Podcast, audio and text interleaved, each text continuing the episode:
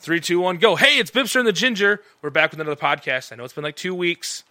Promise you guys, more content is coming, and eventually, sometime I will. We're bringing you another interview with another uh, YouTuber, and we've been doing this series for the last three or four weeks where we've been talking with YouTubers. I have Justin from 65 Drums on. Justin, you want to go ahead and introduce yourself? Hey, it's, again, it's Justin from 65 Drums. I run a channel about electronic drums, news, reviews, tutorials, and really happy to be on the podcast. Yeah, Justin. Um, I kind of got into your channel. Well, last actually, as bad as sounds like last week because I'm looking at I was looking at getting in like my first electronic drums, and so I started. I did what when you when you're looking for new gear, the first thing you do is go to YouTube. Yeah. and I searched for you know electronic drum info because I was gonna be making a pretty substantial purchase, and so I'm like, I want to make sure I'm getting what I want and The good stuff. yeah, I want I want good, but you know, I don't want something that's like really expensive because my wife will kill me. So I'm like trying to trying to find that niche of like I'm looking at a drum set. So I came across your channel and I started watching. I was like, man, this is like really informative. So you've been how long how long or how long have you been on YouTube now? Since about 2013 or 2014, Okay. somewhere back there. Okay, and what made you? Um, I talked to a lot of people about this. What made you decide? Like, what was your first videos? What what, what made you decide to try and start YouTube stuff? I think my first video, I started doing drum covers because I was going to be the next legendary drum cover guy. Ah, And I found out that YouTube doesn't really play nice with copyrighted music. No. Like they'll, they'll send, at least back then especially, they were more harsh. They would give you channel strikes. And if you get three in a row, they basically just rip your channel right out from under you and you get deleted. mm-hmm. So I, so I thought to myself, well, I got to do non-copyrighted music. So I started doing a little bit of, you know, music that wasn't copyrighted. And then I thought, you know, there's not really any channels that do electronic drum reviews. no, So I, I just started putting out a lot of, you know, uh, really basic videos, me and my iPhone 6. And I just started doing that, no microphone. And then I, I eventually got a video that hit, and so I just started doing it more and more. And now I've almost gotten to 40,000 subscribers. Yeah, yeah, you're getting up there now. What um, I've I've asked other YouTubers this because you, you made that comment of the the video that hit, and I think uh, a lot of a lot of YouTubers that that's kind of a common a common term of. And so if you're outside the YouTube world, what we're talking about is a video that you have you know as you're slowly building up your subscribers, you're getting about the same number of views. You're kind of you can kind of see an average. Like if you're little, Yeah. if if you're my little channel, that's like 70 of views. But um, but if you all of a sudden you'll have one video that for whatever reason, and sometimes it's not like you planned it, it blows up. So what what what was your video that quote unquote hit? So the one that blew up for me was called uh, Acoustic versus Electronic Drums. Ooh. And it's not even my best video at all. Not to sound bad, but that's kind of a it has clickbait like uh naming where you know a lot Yeah. of people would see that and go ooh because that in the world of drumming that's a really hot topic of Yeah, people have very strong opinions on this. and I, I mean, I growing up, so I had like kind of my little bit of drum background. Is actually drums were my first instrument. Started back in like third grade. Had an old Rogers set. Played quite a bit. Was never super good. And then after high school, I basically kind of traded the set away because I wasn't playing it much and kind of like. Not that I got rid of drums, I just was like, oh, this set, you know, it needed, a, it probably needed a lot of work, and I just was kind of like didn't want to deal with it, so I traded it off for some something else that probably in the grand scheme of things is a bad deal on my end and then didn't like got into guitar and then kind of have always wanted to get back into drums and so recently I'm getting back in. But that whole acoustic versus versus electric thing, especially when I was playing acoustics back then or electrics back then were like nowhere near what they are now. I mean like the They were pretty awful. yeah, they were they were bad. I had a, a friend of mine that goes to that goes to our church. It was an older guy, kind of. A, they used to babysit when my sister and I were younger. He, I remember him having an electric set, and as a kid, I thought it was kind of cool. But like looking back, it was like the style. I mean, I don't even know. It probably was a Roland. I'm guessing because that's all there really was. But it had like the bars for cymbals. Mm. So like it was it was old. Yeah, it was. I think for a while it was actually at my church, and then I think they were like, we need to like put this back in the closet because it doesn't need to come out anymore. but it the problem is it now where the technology electronic drums is, you know, basically like way better and way more tech, you know, way way farther along. You know, I think that argument can kind of there's not as much there when you, when you, the, for the people that are like 100% acoustic drums, like they have to, you know, central. Yeah, absolutely. It's like um, when keyboards were brand new, Mhm. they uh, they were pretty awful too. So they leaned on more of the synthetic sounds, Mhm. and that's why back in the '80s you saw those big uh, whatever octagon or whatever hexagon pads, Mhm. and they were doing the very stylized, you know, '80s, you know, rock sound. Yeah. But now as computers inside of the electronic drum modules, they've gotten better and better. It's just like cell phones. Every year they just get, you know, just a tid, you know, a little bit better. And now we're at a point where a lot of people are even using them live. I still think electronic drums are best for, you know, laying down recordings because you're, you know, it's like a keyboard. You can change the sounds afterwards in Mhm. post production because it's using MIDI. Yeah. So I, I think it's, it's really good for recording and also practice. But you can definitely use it live. You know, Neil Peart used it. Uh, Def Mhm. Leppard, they've used it. Like a lot of people are using electronic elements now. Yeah, and I think especially if you're especially if you're doing like a let's say you got a local cover band, so you're playing a lot of like smaller clubs and not, you know, not these big rooms where you could really let loose on a big drum set. Right. You know, it's a perfect it's a perfect thing for that because you can you can control it because everybody's gone you know, no matter where you've you've gone to see, you know, you're at a wedding and there's some local cover band playing and the drummer is like just overpowering everybody or blasting it. or in order to make the drummer in the mix, everyone else is super loud. You know, it's kind of that whole thing now where it's like even in the guitar world where it's becoming more like I love amps.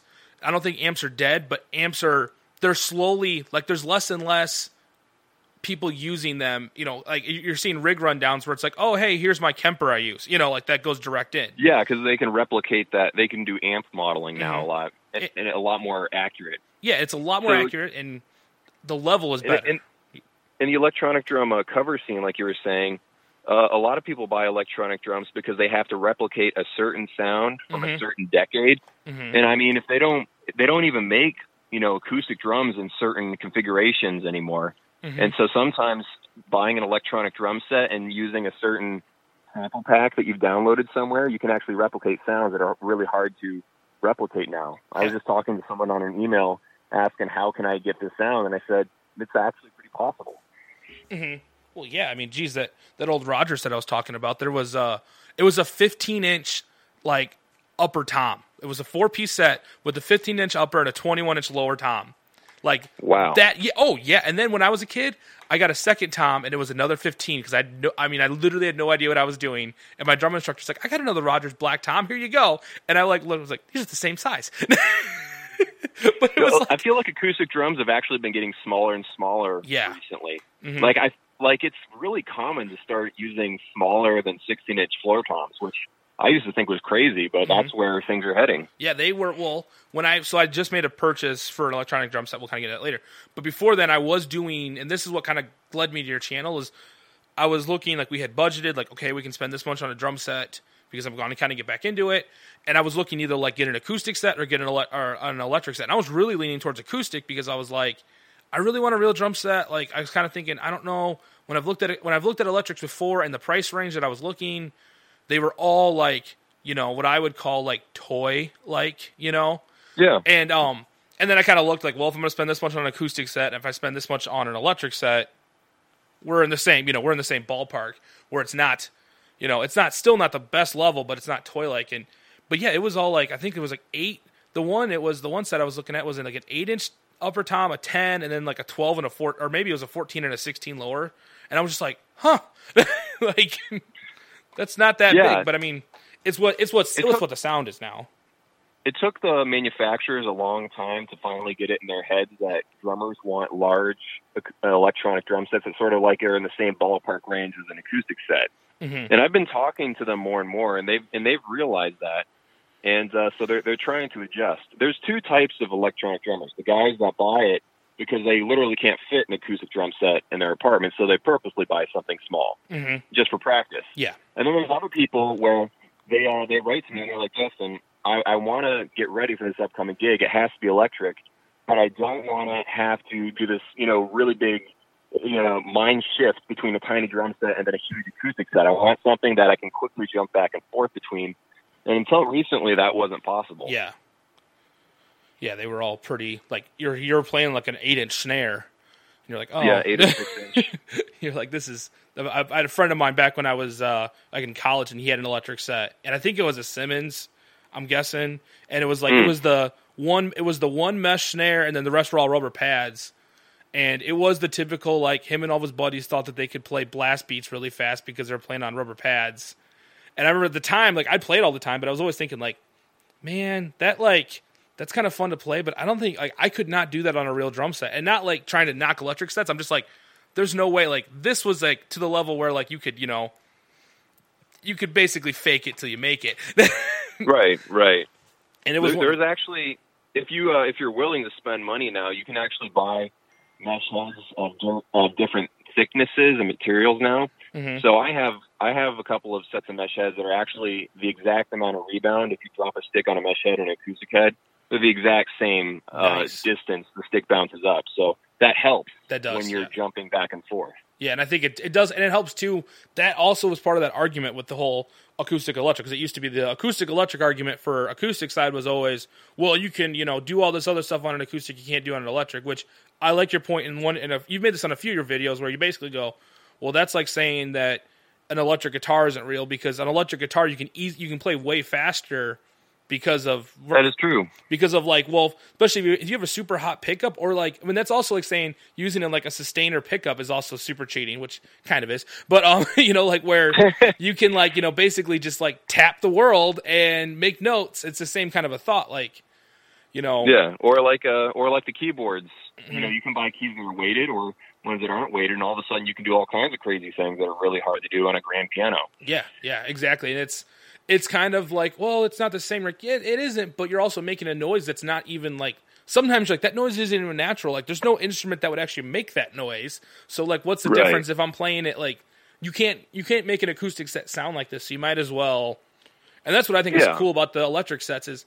I was actually yesterday. I'd already ordered one, but I kind of did the like. Well, I'm gonna go just like I wanted to go play one, so I went to a a local big store and was screwing around on a couple. And my wife was sitting behind. I think it was like a Simmons 2000, which is kind of hokey, but it has all sorts of goofy noises. And she seemed to find every single one of them and play it at like 11.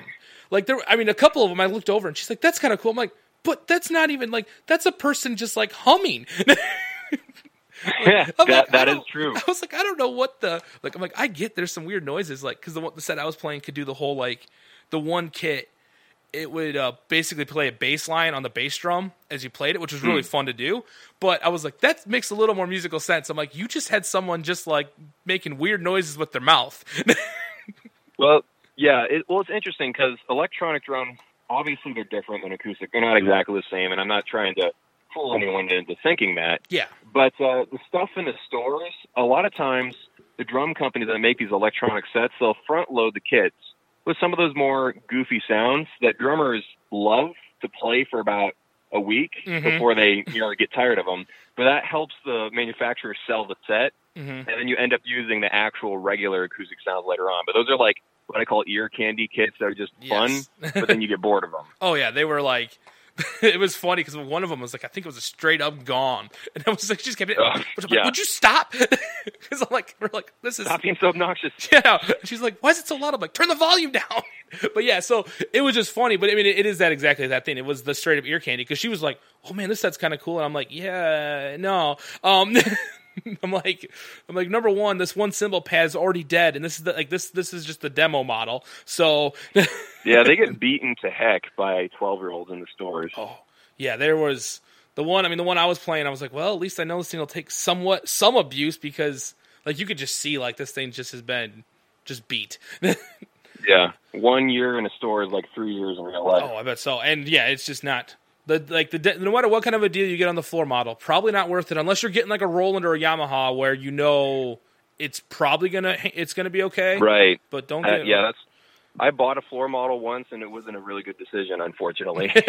yeah. I, a bunch of the cymbals were broken, and I'm like, well, I'm never doing that again. Yeah, I saw one. There was a used one. It was an Alesis Crimson there, and there was one that was like brand new on display. And that's what I was screwing around with because we've talked on email like what I'm getting. So I was like, that's kind of the closest. So I can kind of screw around with something.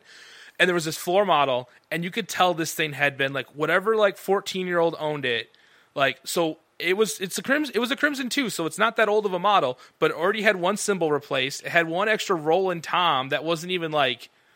It was just a rubber pad and it wasn't even all the way hooked up. Like it was just like leaning sadly.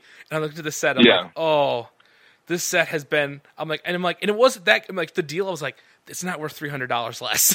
like this thing Yeah, is. you can. Yeah, you can get good deals on used electronic drums if you if you wait on eBay, Reverb.com, even Facebook Marketplace. Yeah. If you're looking, if you buy from a like a, a brand that's known for being able to handle a pounding, Mhm. like Roland or, or Yamaha, like you were just mentioning, Mhm. I bought a an open box drum set. My first kit. It was a Roland TD30K, and I think I saved. It was about uh, seven hundred dollars just because someone returned it after thirty days. There Yeah. wasn't a scratch on the thing. Mhm. And so little things like that, electronic drums, since it's a smaller market than acoustic drums, um, there, there's like a, a electronic drum tax right now because they can't make as many sets, lowering their margins and all that stuff. So buying a, a used drum set that was handled nicely by some guy that only plays once a week, that's that's a really good deal sometimes. Yeah. Yeah. And I think, I mean, I think there was just this particular one was like, oh. And again, it was because if you, a lot of times when you're looking at used, it's better to go with like the eBay, Craigslist, from Facebook Marketplace because you're going to end up getting a better deal because when you're buying, sometimes when you buy used from a store, like you got to think like they're making money on it. Like it's like two people have tried to make money on it already versus Yeah, just well, you're paying the guy back. Yeah, if it's if it's like a thousand dollar kit and then they're they're the store is is paying the guy five hundred.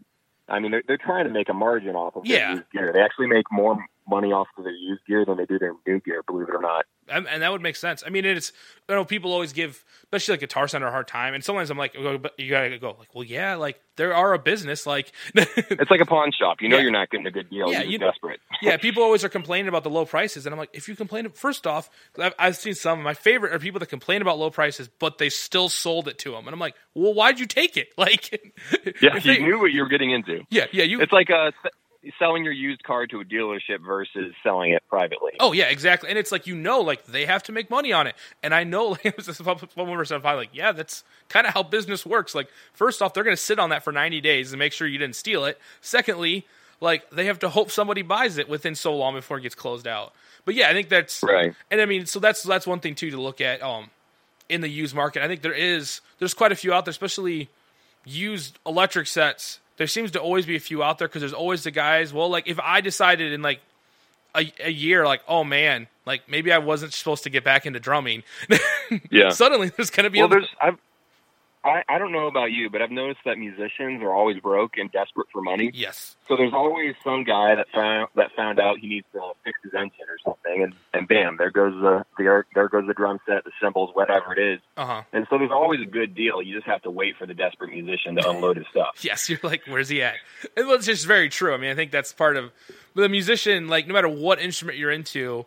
Like you know, the guitar world is like kind of stolen, and I mean, I'm sure it's in the, just getting back into the drum world. I'm sure they have it too, but in guitar world, like it's like they always call it gas, like gear acquisition syndrome, where it's like, oh, I want that, oh, I want that, and it's also sometimes a revolving door because you're like, oh, I want that, but I got to get rid of that and that to get that.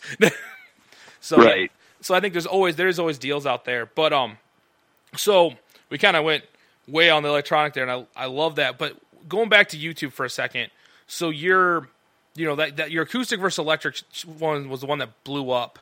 Uh, what Yeah.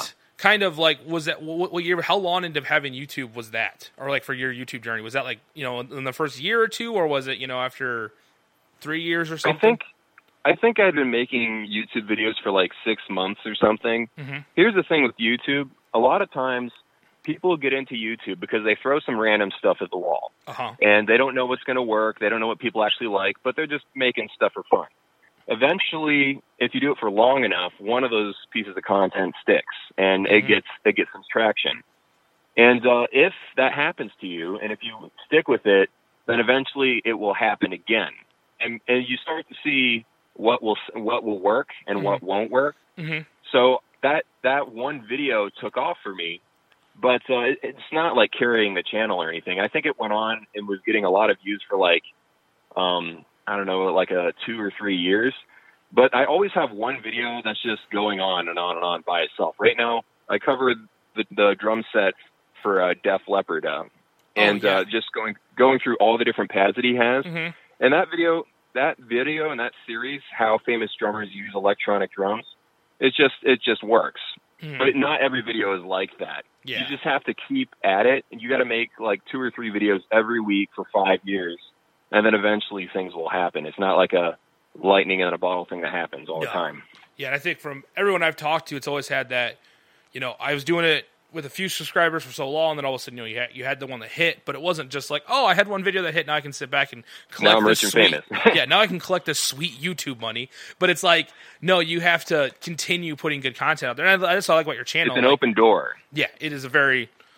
It's like you have to keep putting content out there, and you have to keep, like you said, trying to see what sticks to the wall. And if you find that something stops sticking to the wall, you change your program and try and continue to get the list or you know get the viewers. And I think too part of it is the community and building a community that like in no matter what the video is that you're putting out, they want to watch it, even if it might not be something that's like, well, you know. If it's a like if you're a big Roland guy and you put out uh, like a Yamaha comparison video, but the person really likes how you discuss things and review things, they're going to still watch. Versus if it's something they don't really care about, and they're like, "Well, it's Yamaha. Like, you know, I'm a Roland fanboy, so why would I, why would I care about those terrible things?" But um, you know, Yeah. so- well, yeah. While we're on the, the topic of like content strategy, there's there's two types of videos that YouTubers will make. There's stuff that you make because you know it's going to get a bunch of views, hopefully, Mhm. in the next week, and then it's going to die off. yeah, And then the other kind of content is called evergreen content. Mhm. So if you're targeting, if you're trying to make a video for someone that wants to buy a $500 electronic drum set, they don't know what to buy. They're, you know, they're whatever, a single mom in, in, in Ohio, and they just want to buy something for their son's birthday. I've made a video called the best electronic drum set for $500. hmm That's not going to get a ton of views in the first week, but it's going to be there forever and ever yeah, and uh, so it's like slowly builds. And so when you have a YouTube channel, you're trying to throw a bunch of like basically fishing lines. You know, not all of them will will hit, but eventually one of them will. I've got about 400 videos now or so, hmm and uh, so you just it's like a snowball rolling down a hill. Hopefully, that's the that's the goal. yeah, and I think that's it's pretty. I mean, it's a pretty good way to put it. Where some of your videos are going to be the big hit, like the big kind of like on topic of like what YouTube is doing, and then the other ones are like the long term ones. And I mean, heck, I watch most of those like best set for this much money, best set for this much money while I was making those decisions because I was like, I'm going to spend some money. I want to know like. Is it worth me spending this much, or can I get the same set for like half that much Right. with a worse mod? And I finally was just like, no, I don't want to deal with that. And you know, so I kind of made the decision I did, which I think that's what's great about like you know the content you're putting out there. It's really helping. uh It's helping companies out too. I know you've had some stuff where you're starting to get you know kind of like what I always call blurping the radar of a company, where like you know they're starting to notice like, oh hey, look at you over Yeah. there. Um, how's Yeah, that? Has that worked out this- for you pretty good? Or Yeah, um, this year has actually been pretty important for the channel for the channel because uh, this is the first time I've gotten to a product unveil event. So Roland uh, uh, emailed me and they were like, "Hey, would you like to come to this drum set they were about to announce?" hmm And I'd already figured I had already figured out what it was, but uh, they uh, flew me down to California and I got to go and see the product unveil, and I got a lot of uh, footage very early on in the life of that drum set, the TD17. ah, So I got a lot of footage that would have been hard to get. I would have had to go to a music store and just try to. It just wouldn't have been of the same quality. yeah, So yes, and then I've been able to talk to other companies such as such as like Yamaha, such as Simmons and stuff. So I'm starting to develop relationships. The tricky thing is I'm trying to stay as like an outside voice. I don't want to be paid by the companies and Mhm. I actually turn down money from a company. I want to make it in other ways unrelated to them. But uh, yeah, it's it's uh, very important to try to develop relationship with brands when you can, but you got to make sure that they don't like ruin your soul and use you to just as a marketing piece. yeah. There's going to be that re- there's there's going to be that dynamic where they're obviously talking to you because they want you, you to talk about them, but you got to make sure that you keep them not at an arm's length, but you know what I mean. Yeah. Oh, and I think you keep it where, as the viewers, we know it's not like when I watch a video, it's not you, you're not telling us how good the set is because they just like you know they they wrote you a check and in the and again I'm because I'm coming from kind of the guitar scene. Like the guitar scene, you see that a lot because there's straight up, you know, there's YouTubers that like they're telling you they like that pedal because the company sent them a check to say, "Hey, Yeah. you're," and it's basically you have to look at it like a commercial then, and know, Yeah. okay, that's fine. This is a commercial. I get it. But then there's other YouTubers that will tell you like flat out, like, "Oh, I bought this myself," or "Hey, they provided it for me," and I like that that openness where it's not because then it's like you feel like they're kind of you're kind of a middleman between like the, the like the general consumer and the company because you're Yeah, not paid by the yeah. company and you're not really technically paid. You know, you're not really paid by us. Um, for like in Patreon stuff, but that's different. Um, but um, Yeah, it, it's important because sometimes those channels, a lot of times actually, they never disclose how they got the product. yeah, You never, you never know if they got it through the mail. You can, you can try to be a detective and Sherlock Holmes try to figure out, oh, did they buy it? Did, were they given it? And you never know if they were paid or if they were just given the product and not paid, or if they just went to the store and bought it themselves. So yeah, I found that people like honesty. Honesty always goes a long way. hmm So it, I don't even blame the people that are paid to say nice things about a guitar or a drum set. As long as they say at the beginning of the video, listen, they paid me to make this video. yeah, Then I can, then I, then I know I can take the video with a grain of salt and know where they're coming from. So yeah. as long, as long as you tell the viewer what they're getting into, they usually accept it and are happy that you made the video regardless. Yeah, and I think in today's time of kind of like being open and honest about stuff like that, you're going to get better results telling people flat out like, "Hey, this is I, you know, they sent me this product to check out and I get to keep it." Or, "Hey, they sent me this product and you know, like because people watching it, they they know. And if you're trying to like be just, you know, kind of like be sneaky about it or you know, not give your full opinion, then people aren't going to care about your opinion and then all of a sudden you're going to see like, "Oh, my videos are starting to drop, you know, because people Yeah. realize people want honesty and they want openness, like, and they know, like, hey, if you're not going to tell me the truth, I'll go to like, that's the advantage with YouTube. Anybody can put stuff up, so I'll go to the, I'll go to this guy who's putting up, you know, stuff that makes, you know, stuff that's true to how I want to feel about it. But I think that's Right. cool, and like I said, I think from watching your channel, I can tell it's not like you're not you're not out there going, hey, you need to. There's videos where you'll say you should you should if you're this person, do not get this set. And if you're this person, you should get this set. But you're never like, I mean, except for like you know the ones where it's like, hey, here's all the stuff that I found on you know like the knockoff websites and all like like like the cheap toy stuff on Amazon. But you're Yeah. never like, do not buy this, you know? Yeah, well, I used to I used to think in black and white when I first started the channel, Mhm. and in a way, I'm glad I didn't get many subscribers in the beginning because I didn't know what the heck I was doing, and I kind of think I don't know what the heck I'm doing right now. But um, what I've learned is that you can't think in you can't think about products in black and white. Um, for example, some people are like, "Well, why do you cover cheaper products?" And you know, you should save up and buy better product. And I'm like, "Well, yeah, but there's always a situation where someone only has three hundred dollars and they Mhm. got to buy a drum set tonight." Yes. And I'm not going to stick my nose up in the air and say, "Oh, you, you don't, you're not worth my time, or you, you don't, you're not worth me making a video for." Or, yeah, there's just, I've just learned that you have to look at everything and say that this might be the right product. I might love it, but I understand why you might not like it, and I'm not going to think that you're you're wrong just because I have a different opinion. It's just, it's just an opinion show. It's really what it is. Yep.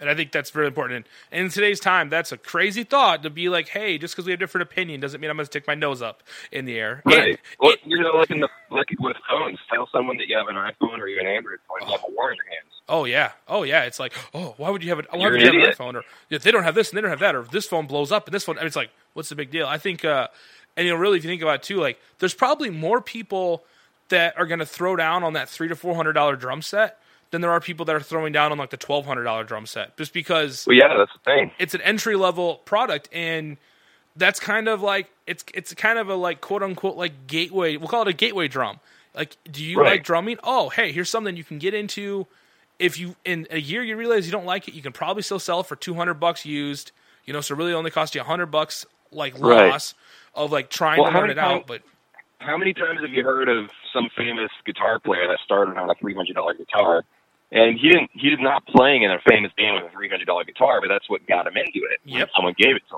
him. hmm So that's that's the way I look at it. Yep. Yeah, and I think it's you have to start somewhere, and I think those videos are very important because at that three hundred dollar level, there are some now. I mean, it used to be like, at least in my opinion, which is it's an opinion, it can be different, but like most of the three hundred dollar stuff was in the level of like I call it toy like. It wasn't as Oh yeah. it wasn't really it didn't feel real because I've been and the reason why I was actually looking at this is earlier in the year I had I had a little bit of extra gear cash basically from myself from selling some stuff and I was looking either I was going to buy another guitar or I was to buy this like cheaper it was a used electric drum set and I was really about to go electric drum sets. I'm like man I really want to get back into drumming and I literally thought that's like a toy. I'm not to take it seriously. I won't play it. Like I'll play it a few times and so that's why I waited and saved up so I can get something a whole lot nicer but that was kind of where I was at but in the same time, like people can look at some people like will look at a hundred dollar guitar and be like, "That's a toy," you know? Right. Because what- well, I mean, on the one hand, it is, but on the but on the other hand, it's really what you do with it. Yeah, It's a toy in the wrong hands. is Yeah. What I'm trying to say. yeah. Oh yeah, and I think that that is that is very true. But I mean, now it's, and that's what what I was thinking about. And I kind of got sidetracked on my myself was with those three hundred dollar uh, drum sets. Is there's ones that are very much like that's a toy, and there's ones that are a little bit more serious contenders now. Even I mean, especially Yeah. even with like like the nitro mesh heads now, where you can get a three hundred dollar uh, drum set that yeah the module's not that good and the sounds aren't that good and it's not the greatest like quality for lasting, but it has mesh heads. You know. Yeah, It- well, that was only recently happened because Roland had some patents that finally uh, uh, timed out, Ah. and now some of the stuff, and now some of the stuff that Roland was actually basically suing people over because they were using mesh heads when they weren't allowed to yet. Uh huh. Now that that's opened up, you can have a mesh head drum set with full mesh head pads for about three hundred dollars when you used to have to spend twelve hundred. Huh. It's obviously not. It's obviously not going to be on the same level. No. but at least at least it's an option. And the funny thing is, uh, there were some companies outside of the U.S. patent jurisdiction, like in Europe. There were a lot of companies actually out there already making the drum sets because you know companies that own the patents couldn't go after them. Yeah. That's So true. the patent world. It's it's a good thing because it rewards it rewards creativity, Mhm. but it also it also gets to the point where a company can hold that over everyone's heads. I'm not trying to judge anyone for for defending what they've invented or whatever, but it's interesting now that we can see the more high end features starting to come down to reasonable prices. Yeah, and I think that's it's gonna it's gonna take. You know, you were talking. You had a video where you talked about why aren't electric drums taken as seriously as keyboards, and I love your point where you said an eight hundred dollar keyboard is like pr- is is is something you could take to a gig or like play at your church, Yeah. and no one's gonna look Yeah. at you like, what are you doing with that? But in all reality, majority, quite a, you know, a lot of the eight hundred dollar electric drum sets are kind of that like, what is that? You know, like that. Yeah. Or you know, if you took it like, because at our church we're looking at we are having a little bit of a volume issue with the drums. I don't think it's that bad as run guy that runs sound a lot, but whatever. And I just literally said, I'm like, let me be a guinea pig. Like, if we can like kind of like slide some stuff in and see what guys think, but it'll be mine, so that way it's not like you know the church isn't out throwing money at a problem that might not Right. fix it.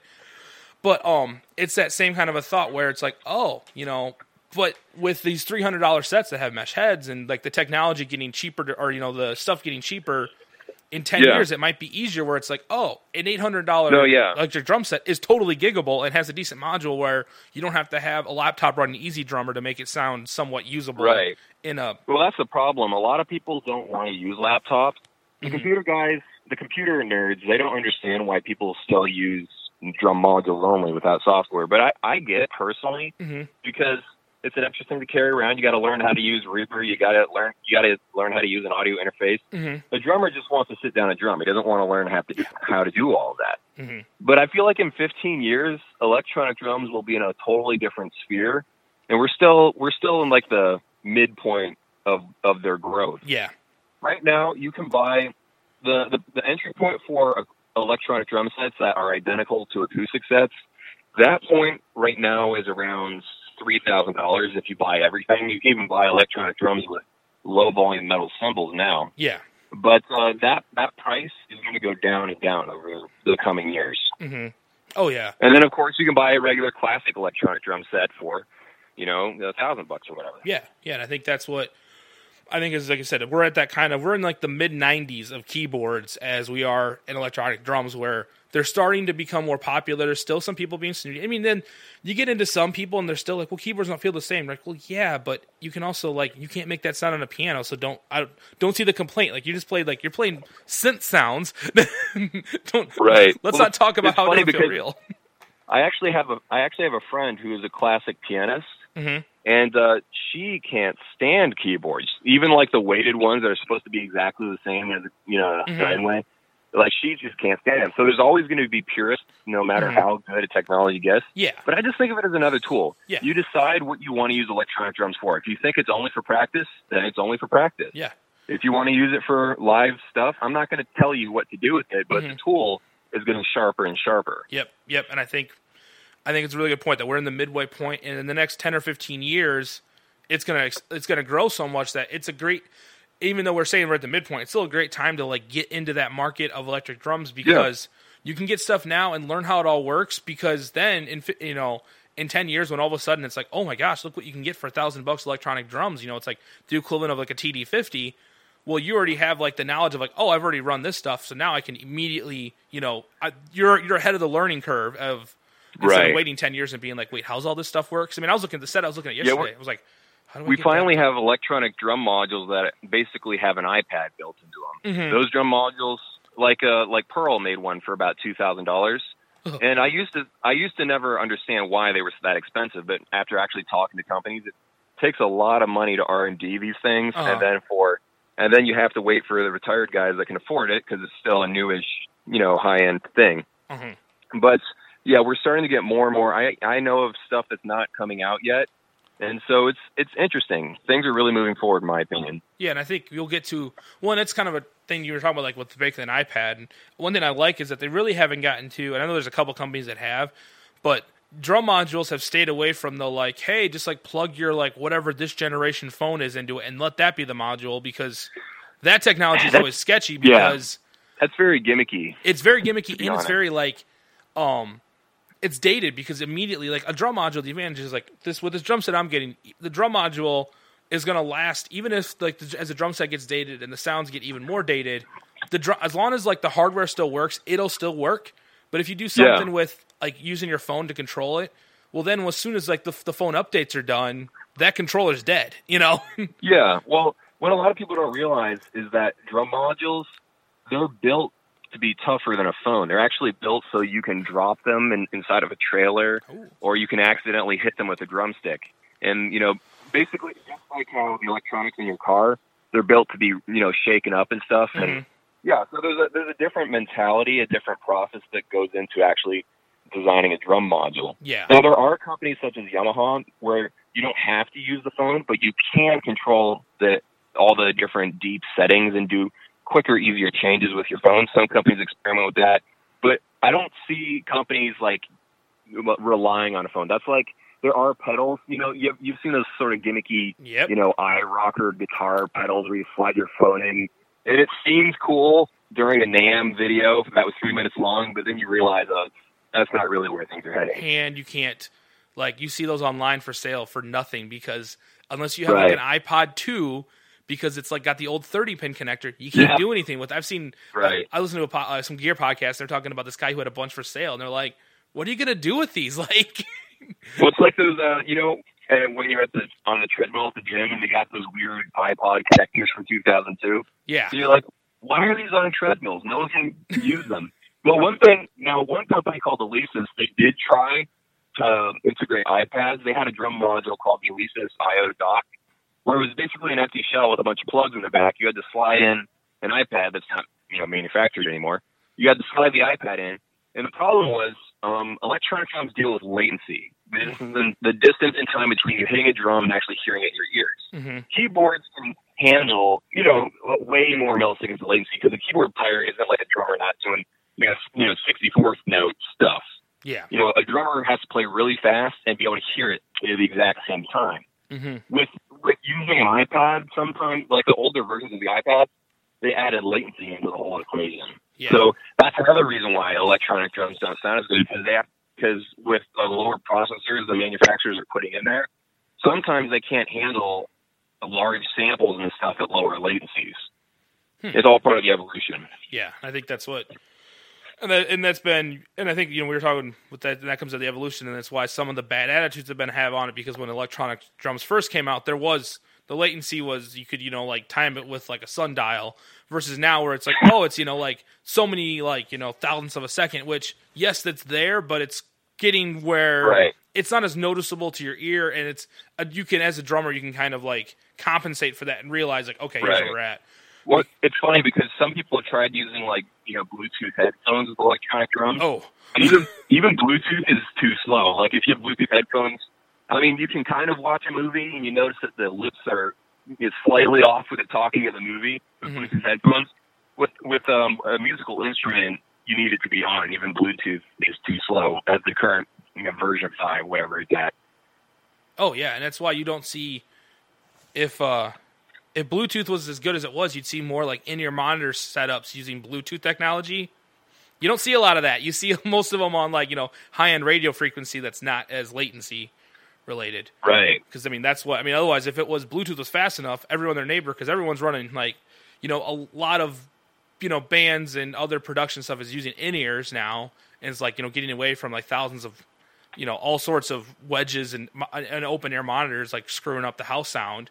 But Yeah. you don't see Well- you don't see everybody running Bluetooth. Now, eventually, electronic drums are going to be wireless. There's not going to be any cables going to the drum module. yeah, The only hurdle right now is, I mean, you want to run around with AA batteries at every single cymbal and every single drum that you have. You don't really want to do that. And also, if you're on stage and you have that many pads, all those wireless, all the all frequencies, and then everyone in the audience has cell phones, sometimes things can get jumbled up. uh huh, I don't know. I don't know if you've ever tried uh, using like uh, those Behringer wireless sound systems before. yes, Uh, one time, I work at a theater as a technician, and one time a guy was literally having dropouts where the people's cell phones or whatever, whatever electronics were in the room, they're actually interfering with his ability to adjust his own sound. So Ugh. we're still working out everything. Yeah, yeah, it's still it's like I said, we're at the midpoint. In 15 years, it'll be like, oh hey, look, here's my 100% wireless drum set that has Yeah. like one plug-in because everything's like pins into the into the rack. So you like you plug one thing in to power everything up, and well, bam. But yeah, it's it's definitely getting there, and I think, but it's, I think it's a really cool time to get into it because again, for if you are looking at getting into drumming, you never drummed before. You you have a kid who kind of is interested in drumming, but you don't want to hear. You know, you want they want to be able to practice past like eight thirty at night, Yeah. or you know, Oh, I I can play at midnight and I'm okay. yeah, yeah. I think it's uh, It's beautiful. yeah, it's it's a it's beautiful. That's what I was looking at. I mean, that was the finally deciding factor was, even though like where I play music is in my basement, like I can play guitar at night. Okay, my wife won't hear when she's trying to sleep, but there is no chance I could try and play drums like at all. and I'm like, Right. and I'm like, I want to be able to come down at midnight and screw around because that's usually when I'm like into like when I'm up for playing music, and I couldn't do that. And if You I can actually get more hours of practicing because you have more opportunity now. yeah, and I I don't know if you've have you ever done the mathematical equation? Okay, my wife's gone and my kid's gone at three, and then the other person comes in at two, and you try to like pinpoint one hour of freedom just so you can play your acoustic drum set. Yeah. Yeah, and let alone if you, I mean, I mean, we're lucky that we have a house. Like, if you're in an apartment or something, that's even worse. Like, you, it's There's it's, no it's impossible. And so it's just, I mean, even then, you still have to look at even with electrics that you have to look at things with the with your bass pedal and stuff, which you have videos on. So if you're wondering about that, follow like there's gonna be links in the description of uh face his uh the YouTube channel and the Facebook and the Facebook group where you can kind of if you're into electronic drums, it's a lot of fun to kind of meet other guys that are into it because sometimes you try and get on the internet and like try and find the niche of like, oh, where's these guys at? And you end up like, especially with electronic drums, you're gonna end up seeing a lot of hate. So it's better to go to the group directly. It's like, oh, you guys are, you know, I'm not gonna be in here getting told that I'm stupid that I play electric drums. Yeah, no, I, I we I try to limit that sort of thing and ban people that are just you know stuck up in themselves. Because I, you know, when you first get into something, whether it's like racing, like you know, it's so intimidating because you know these people with decades of experience in it. So you always want to make it easy to get into whatever your hobby is. hmm Yeah. Oh yeah, I think that's very true. And I think that's what's really and with your group and your channel, it's really like it's not hey you have to have there's there is no oh I'm buying this set and it's not like immediately people are like that set is complete garbage. Why would you ever do that? You're an idiot You're for an buying idiot. it. You know, it's like why wouldn't you? Why would you not spend three thousand dollars on this Roland set? You're like, well, because I don't have that, and you know, or like, Right. so it's like, and I, and I like that. And so again, if you're into electronic drums or kind of thinking about it, like I said, a lot. If you have a kid that wants to get into drumming, um, it's a good way because two, the kind of the hard the the hard truth too is you can get uh you know, we we're talking about the Alesis Nitro. You can get it for three hundred bucks with with mesh heads. You can't unless you go and buy a completely junk drum set.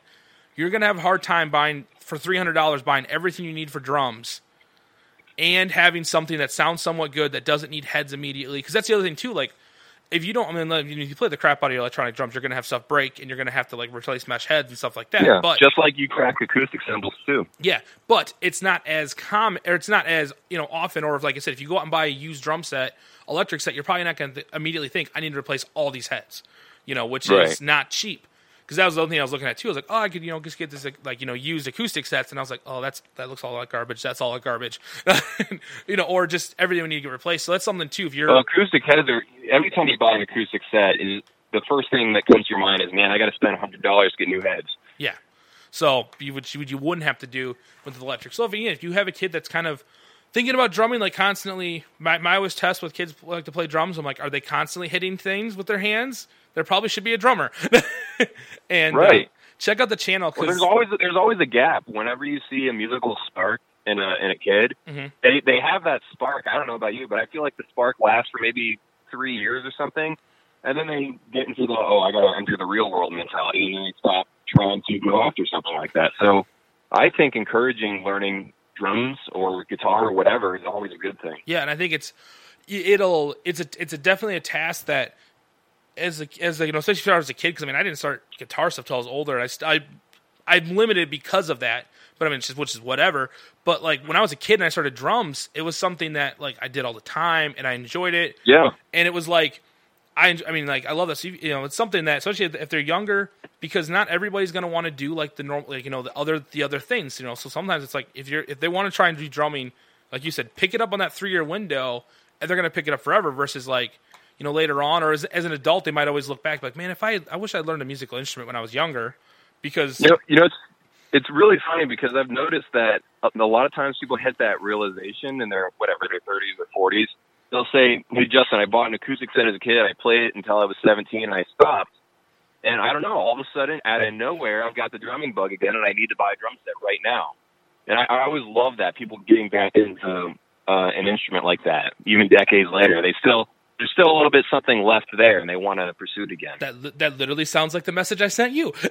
that was like I I played till I got rid of it in college, and yeah, it's just been like the last couple of months. I'm like, man, I kind of want to drum again, and I've been looking at drum sets like at my church. Like I just want to get up there and start wailing on it, but I really can't because I know like my two I know like my two beats that I remember or that I can still do, and then I can do all like my drum line. It's like stuff, which riding a bike. Yeah, it's exactly. And so I started playing. I'm like, oh, that's I mean, that's why yesterday I literally was like, I'm not getting my set. Like it's not coming in the mail till midweek.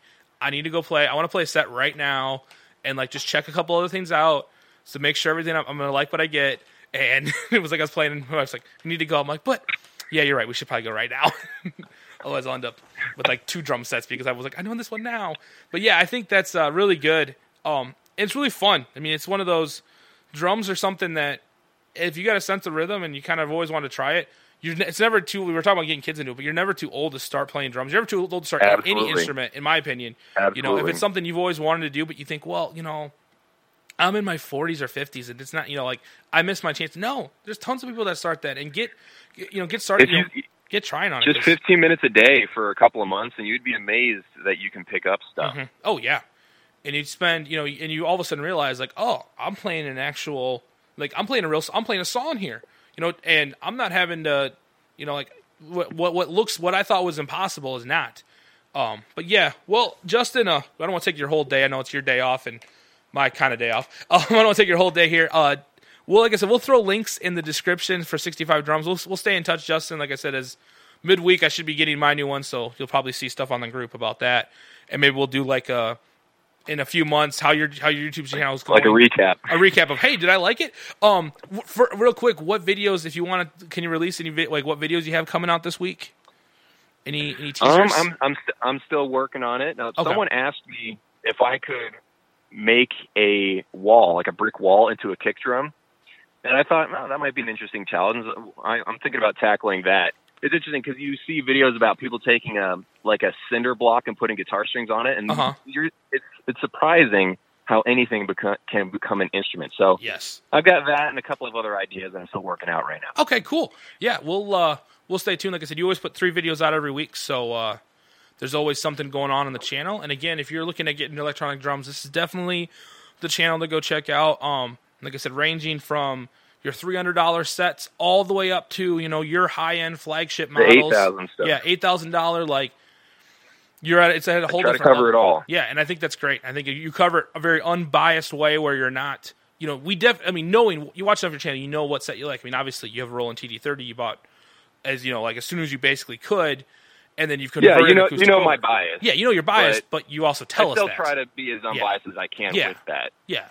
And I think you also hold companies. You don't just go. You don't just look at every Roland product that comes out. That's like this is the greatest thing in the world. You look at them like, hey, they really should. They need to improve this, or if they changed this out, or made a model at this level, this would be better. And I love that because it gives an insight to to me like what what sometimes as people we might be thinking and realizing, you know what? Okay, I'm not the only one thinking like, man, if they made that, I would buy that in a heartbeat.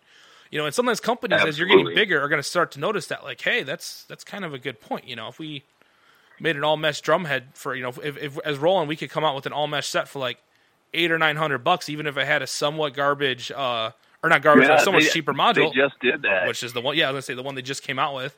As I was shopping, I was like, oh look at that. That like that's all pre order now, huh?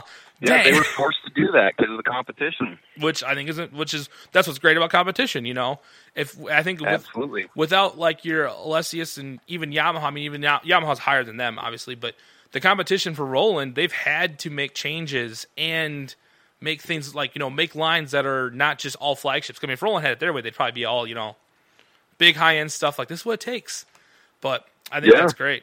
But yeah, um, again, Justin, thanks for coming on and hanging out. Uh, this is Bibbs from the Ginger Podcast. Again, all the links in the description. Justin will be talking hopefully here in a, in a while once we get everything going. But uh, thanks again for coming on. Uh, we'll talk to you guys later. Bye. Thank you so much. Bye.